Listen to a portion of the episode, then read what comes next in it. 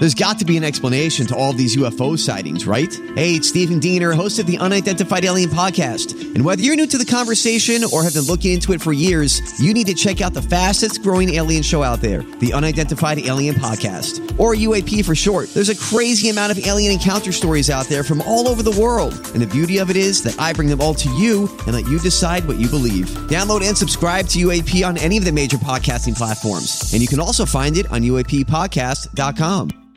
Hi, everybody. This is Adriana Trigiani. I'm the host of You Are What You Read. I have the privilege of interviewing luminaries of our times about the books that shaped them from childhood until now. We get everybody from Sarah Jessica Parker to Kristin Hannah, Mitch Albom, Susie Essman, Craig Ferguson, Rainn Wilson, Amor Towles, you name it, they come, they share. New episodes of You Are What You Read drop every Tuesday on Apple, Spotify, or any major streaming platform wherever you listen to your podcasts.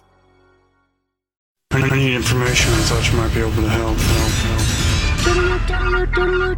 help. This is a My Talk Dirt Alert. Everything you need to know from the world of entertainment and pop culture at the top of every hour on My Talk 1071. Now tell us everything. everything. Adele announced that she has a new album coming for the world, and it wasn't via Finally. a press release or an Instagram post. Adele shared the news at a wedding over the weekend where she was the officiant and the performer.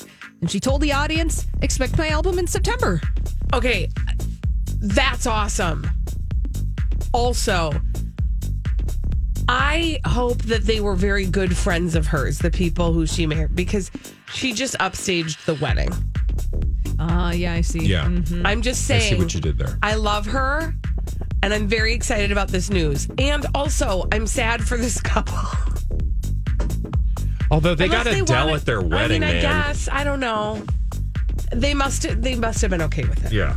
Yeah. And the story of the Bee Gees could be the next musical biography to hit the big screen. Now, it was announced late last year that producer Graham King was going to be making this Bee Gees biopic, and sources say that he's circling around Bradley Cooper to star as Barry Gibb. A spokesperson Wow. for Bradley Cooper told the Daily Mail that they are not in negotiations at the Yeah, moment. However, that. that's on Graham King's vision board for the movie, so Like vision board, like Oprah vision board, or I like. don't know. I'm just uh, Okay, maybe okay. he has Thank you one. for delivering that news.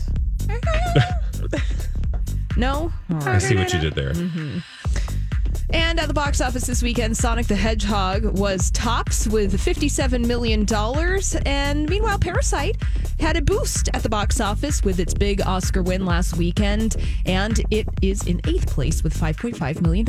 I would imagine that that had to have been re-released a bunch of places because Yeah. it was very limited release before, and now I wonder if they're just you know re-releasing it in an attempt to make money off of all that Oh, yeah. Oscar buzz. Totally. Hmm Also, the I fact that that Sonic the Hedgehog is tre- or is uh, topping the box office means it was a slow weekend. Because it's But they did fix his teeth, so Yeah, apparently that. that. made it worth watching. And his eyes, too. And his eyes. It was I don't know about the script, but whatever. That's all the dirt this hour. For more, check out mytalk1071.com or download the MyTalk app.